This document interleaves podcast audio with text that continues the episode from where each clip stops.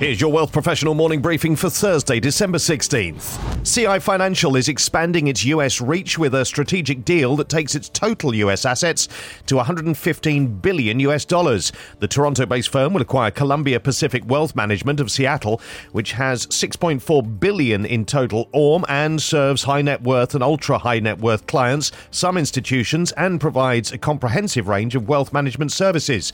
As part of the deal, the owners of CPWM will become equity partners in CI Private Wealth, the private partnership that holds CI's US wealth management business.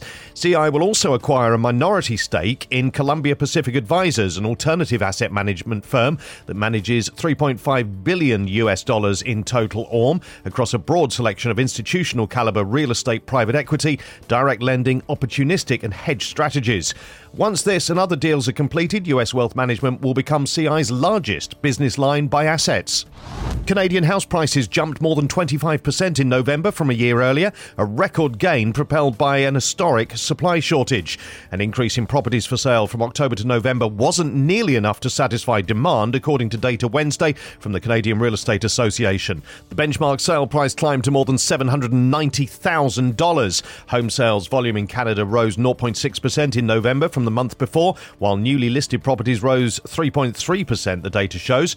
Even with the increase in listings, Canada had just 1.8 months of housing inventory nationally in November, tied with March of this year for the lowest on record.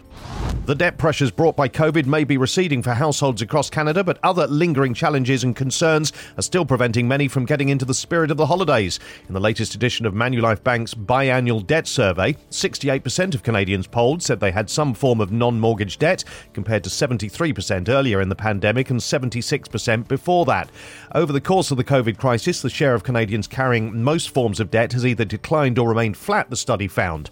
But while fewer Canadians overall are saddled with debt compared to last year, only 22% of respondents said they're raising their holiday spending budget this year, compared to 28% in fall 2018.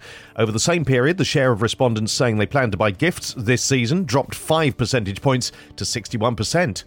Canadian consumers are keen to use technology for their money management, according to a new report. Despite concerns that Canada may be lagging peers in the move to open banking from a framework point of view, consumers are already advanced in their usage, with 95 percent of Canadians using online and mobile financial applications to manage money, mostly paying bills and banking. The MasterCard research found that almost one third of survey respondents secured or refinanced a loan in the last year using a digital method, and a similar share used tech for checking or improving their credit score.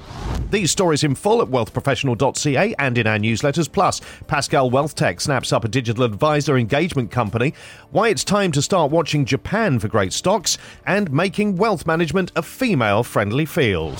For Wealth Professional Canada, I'm Steve Randall.